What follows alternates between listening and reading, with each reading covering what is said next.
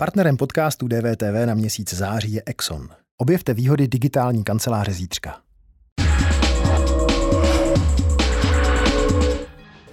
Je jednou z nejlepších kitesurfařek světa a sní o tom, že až bude mít za čtyři roky kiteboarding premiéru na olympiádě v Paříži, nebude u toho chybět. Pavla Novotná, dobrý den. Dobrý den.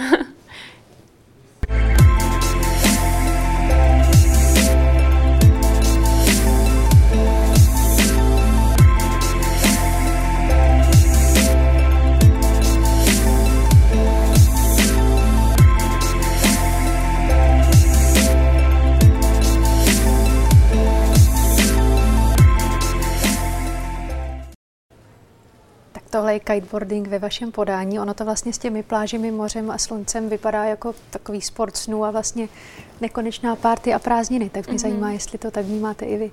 No jako je to můj uh, koníček, je to moje práce a je to moje vášeň a moc si toho užívám. Um, jakoby uh, dělám to, co mě baví a vydělávám se tím a žiju si svůj sen. A zároveň je to ale extrémně adrenalinový sport, předpokládám, že i dost nebezpečný. Mm-hmm. Předpokládám správně?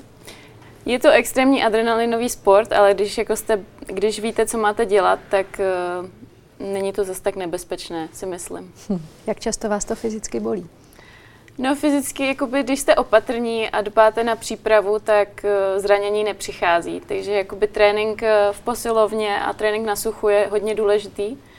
A uh, jenom když uděláte velkou chybu, tak se může stát něco špatného, ale vždycky vás ve škole všechno naučí a už je to bezpečný sport. Ale tak trochu si představuji, že když už spadnete z tolika metrů a v takové rychlosti, tak to je skoro jako spadnout na beton.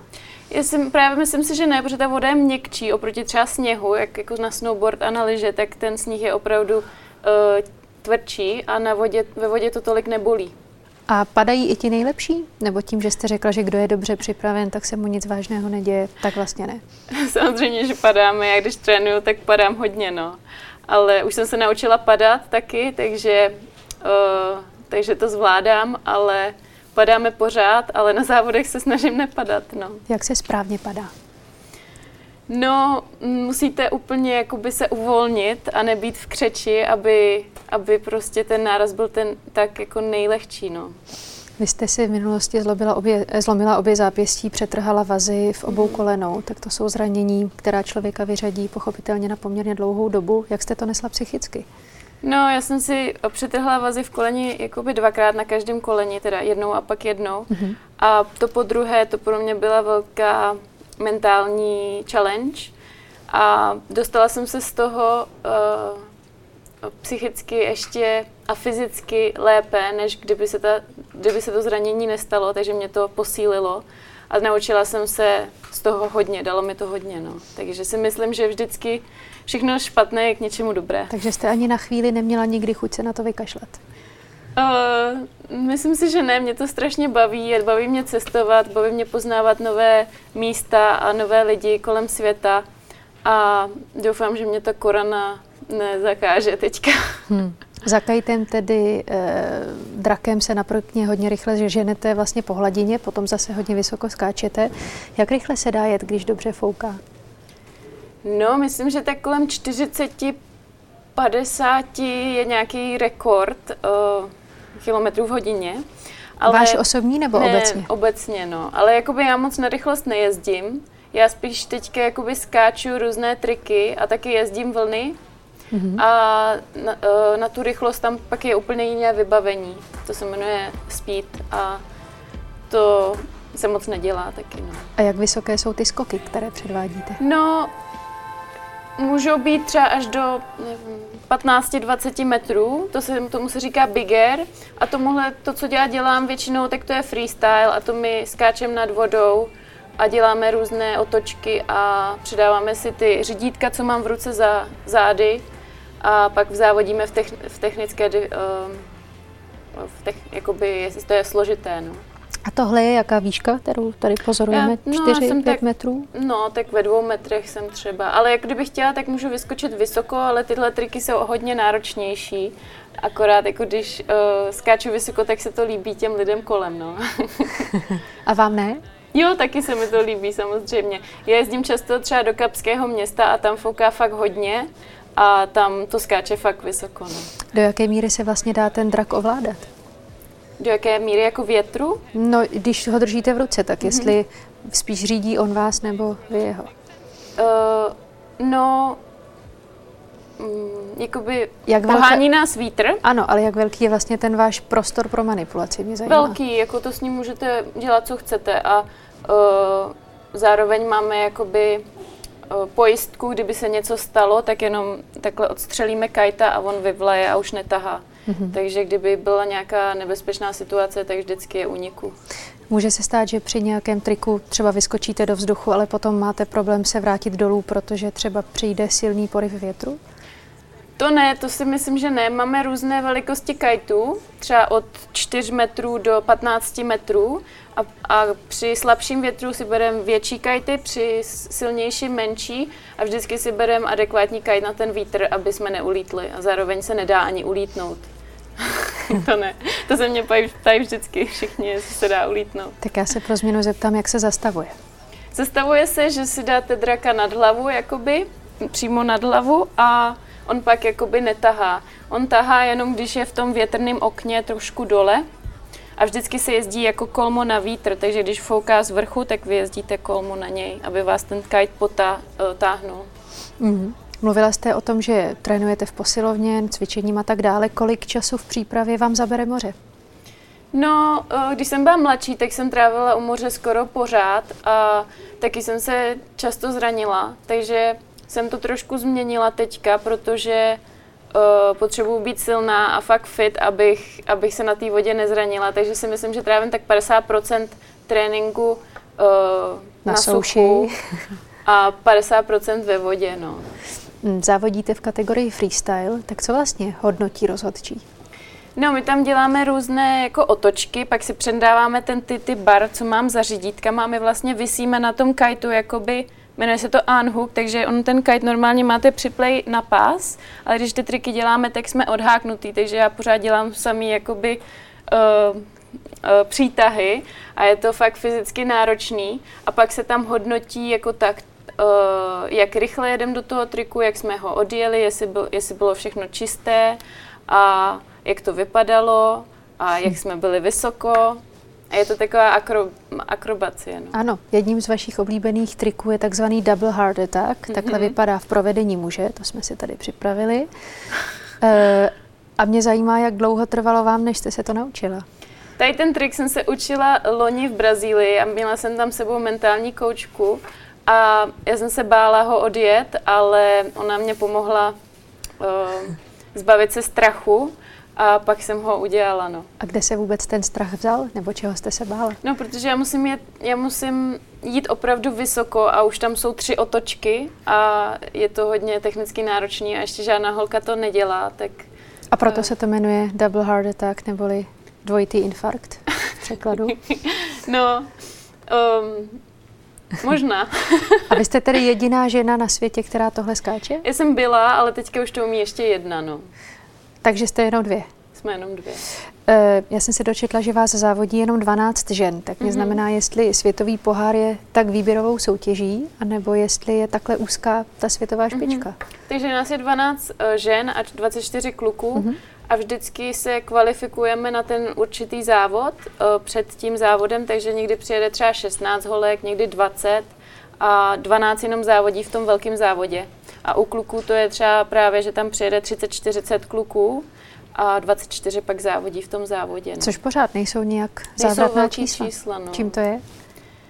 Uh, nevím, asi ten sport ještě není zas tak velký, si myslím, ale dělat sport profesionálně a závodně není zrovna jednoduché a finančně a časově náročné, takže si myslím, že hmm. není tolik lidí, kteří to dělají na takové úrovni jako já, ale je spousta lidí, kteří to dělá jakoby, uh, když jedou na, na prázdniny a stane se to jejich nejoblíbenější koníček, protože to je hodně, uh, je to super a všichni, nepoznala jsem nikoho, který by jako skončil s kitem. No a nakolik vás vyjde taková sezóna, jestli se můžu zeptat?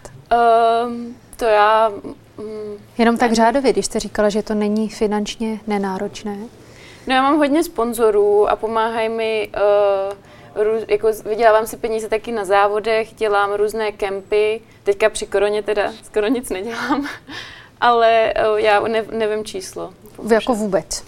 Um, no ne, nechci o tom mluvit. Roz, tak tomu úplně rozumím. Uh, jak jste se k tomuhle jako dívka ze země ve střední Evropě mm, dostala? No já jsem měla takové štěstí, že mě to naučili rodiče a také kajtují. A mm, když mi bylo 14, tak mě naučila maminka i tatínek a pak jsem se toho chytla a pořád jsem jenom chtěla kajtovat, takže jsme jezdili na prázdniny vždycky jenom k moři na kajt. A pak po maturitě jsem začala jezdit světový pohár a našla jsem si sponzory a osamostatnila jsem se, se, se a mohla jsem cestovat jakoby sama. Takže úplně poprvé jste na tom seděla, nebo spíš stála kdy? Ve 14 letech. Ve 14 letech. No. Uh, no a jak obtížně nebo snadno se v téhle zemi potom hledá, dejme tomu, trenér kiteboardingu, když tedy člověk chce jít na tu no, profesionální úroveň? Já mám trenéra uh, v zahraničí a vždycky se mnou někam jezdí nebo jezdí na závody a učí mě triky, ale v Čechách trenéra nemám. Mám jako ve fitku, který mě připravuje na uh, tu, tou fyzickou stránkou, ale uh, vždycky... Ale přímo trenéra kiteboardingu byste v Česku nesehnala? Uh, to jsem asi já. a trénujete někoho? No, uh, pořádám různé kempy a trénu, mám ráda trénovat třeba děti, učit ty různé skoky trik, nebo triky a hlavně mě také baví pořádat holčičí kempy, abych jakoby dostala k tomu sportu více žen. No. Divili se ostatní závodnice ve světovém poháru hodně, když zjistili, jak jste dobrá a odkud vlastně jste? Um, No tak samozřejmě vždycky všichni jsou překvapení, že pocházím z České republiky a jakoby uh, dosta, dosa, dosáhla jsem to takhle na světový pohár, takhle vysoko. Ale já trávím hodně času v zahraničí a ty poslední léta nebo poslední roky jsem, jsem skoro pořád venku, takže trénuju hodně na moři a už to tak je. No. A je vůbec nějaká jiná závodnice v té světové špičce, která taky pochází ze země, která nemá moře? Um, Bývala tam Polka, ale vlastně Poláci mají moře na severu, ano. ale asi jsem jediná, no. uh, váš Instagramový účet je plný vzdálených destinací, takže mhm. kolik času ročně trávíte mimo Českou republiku? No, mm, vždycky každý rok je to jinak, si myslím. Uh, záleží podle toho, kolik máme závodů, jak se musím připravovat a taky kolik mám projektů na různé natáčení.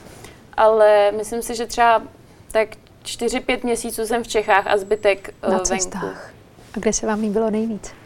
No nejvíc se mi asi líbilo uh, v Karibiku, jmenuje se to San Vincent and the Grenadines a na ostrově Union Island, tam jsem strávila vlastně čtyři měsíce během uh, korony, karanténu a já jsem tam trochu uvízla a měla jsem strašné štěstí, protože jsem mohla kajtovat a mohla jsem sportovat a my jsme tam žádnou korenu neměli, takže jsem byla moc šťastná. No. Máte jasnou odpověď na otázku, kde nejraději kajtujete, nebo máte ráda všechny moře všude? Nejraději kajtuju, nejraději kajtuju v Brazílii, tam se doufám, že chystám, uvidím, jestli tam jako se dokážu odjet nebo zůstat teďka na podzim. Pak mám ráda Řecko, kde, kde jezdím v létě a kde jsem nedávno byla teďka natáčet uh, vlastně online závody, které budou 14. září uh, streamovaný online. My jsme měli za úkol natočit uh, pětiminutové nahrávky různých uh, sem, semifinále a finále a oni to pak budou streamovat online, jak nemáme vůbec žádné závody, tak aspoň aby něco bylo. A pak mám také hodně ráda Kapské město. No. A co to určuje, že si to někde oblíbíte víc a někde méně? No, myslím si, že ještě, ještě mám taky ráda Mauricius, tohle je fotka z Mauriciusu. Jako určují to třeba podmínky, jestli tam fouká dobrý vítr a taky to určuje ten život, který tam je. Třeba v Kapském městě mám hodně ráda uh, ten život a tu krajinu a ty lidi, co tam jsou. Takže tam, je, tam vždycky jezdím na mojí off-season v zimě, třeba na dva, tři měsíce přes Vánoce a přes leden, únor. A každé místo má své kouzlo a ráda se vracím na všechny. No. Mhm. Větru, jak známo, neporučíš, tak eh, jak často se stane, že dorazíte na trénink nebo na závod a prostě nefouká? To se stává a hlavně jakoby teďka se to stává hodně, protože jak se mění klima, tak uh, ten vítr někdy vypíná nebo zase jako fouká více. A takže stalo se nám párkrát, že nám na závodech nefoukalo a to bohužel se nic nedělá, tak se opalujeme na pláži. A čeká se. A čekáme, no. Ale většinou fouká. Oni to, máme závody třeba týden, to okno, a uh, pak stihneme zazávodit za jeden nebo dva dny, takže většinou se to stihne. Nemáte někdy strach nebo obavy z moře jako takového? Třeba ze žraloků? Uh, já si myslím, že za ty léta, co kajtuju, tak, jsem, tak už se nebojím, ale na Havaji jsem měla takovou příhodu, že jsem, že vypnul vítr, straš, jako úplně vypnul vítr, já jsem byla na vodě a musela jsem doplavat asi kilometr a půl k, k břehu, protože jsem se nemohla vrátit tam, kde jsem byla, protože tam byly kameny. Mm-hmm. No a byla jsem na místě, kde bylo strašně moc žraloků a, a naštěstí jsem žádnýho nepotkala ani neviděla. Přežila jsem to, ale um, hodně jsem se bála. Jak už jsem zmínila v úvodu, vaším snem je olympiáda v Paříži, což má ale háček, protože na hry musíte sehnat mužského partnera, eh, protože se tedy závodí mm-hmm. ve mhm. smíšených týmech. Už jste někoho v Česku našla? Ještě jsem nenašla, já doufám, že najdu nějakého mladého talenta a budeme spolu trénovat. To znamená, že jste připravená vzít někoho skoro od nuly, kdo prostě bude mít aspoň ten talent a za čtyři roky ho připravíte si, na to, ano. aby s váma zvládl olympiádu. Mm-hmm. Kolik by mu tak mělo být? Mm, to nevím. Mě zajímá, jestli je nějaký limit, za kterým už ani ten talent nepomůže na to, aby se člověk vycvičil do té světové jako špičky. T- v Čechách jsou nějaký, kaj, nějaký kajtery, kajteři, který by chtěli jet a to bude záležet na tom, kdo bude z nich asi nejlepší, nebo kdo z nich jakoby olympijský tým někoho vybere. No. Jak vypadá olympijská kvalifikace? Uh, to ještě není dáno ani na ten kiteboarding, protože to je pořád ještě za čtyři nebo pět let, mm-hmm. takže ještě nevíme. Vy jste teď v Česku jenom na skok, tak kam máte namířeno potom? No, chci jet do Brazílie právě, ale teďka jsem tady, já jsem byla v Řecku před týdnem na dva týdny trénovat a natáčet a mám jet do Brazílie, ale teďka jsem z toho taková celá špatná, protože nevím, jestli odletím, jako jak se ta korona horší, takže já se nechci někde uvíznout a je to takový, že nevím, co bude, takže počkám týden a uvidím. Tak moc držíme palce. Děkuji. Mezitím děkuji za rozhovor pro DVTV. děkuji moc.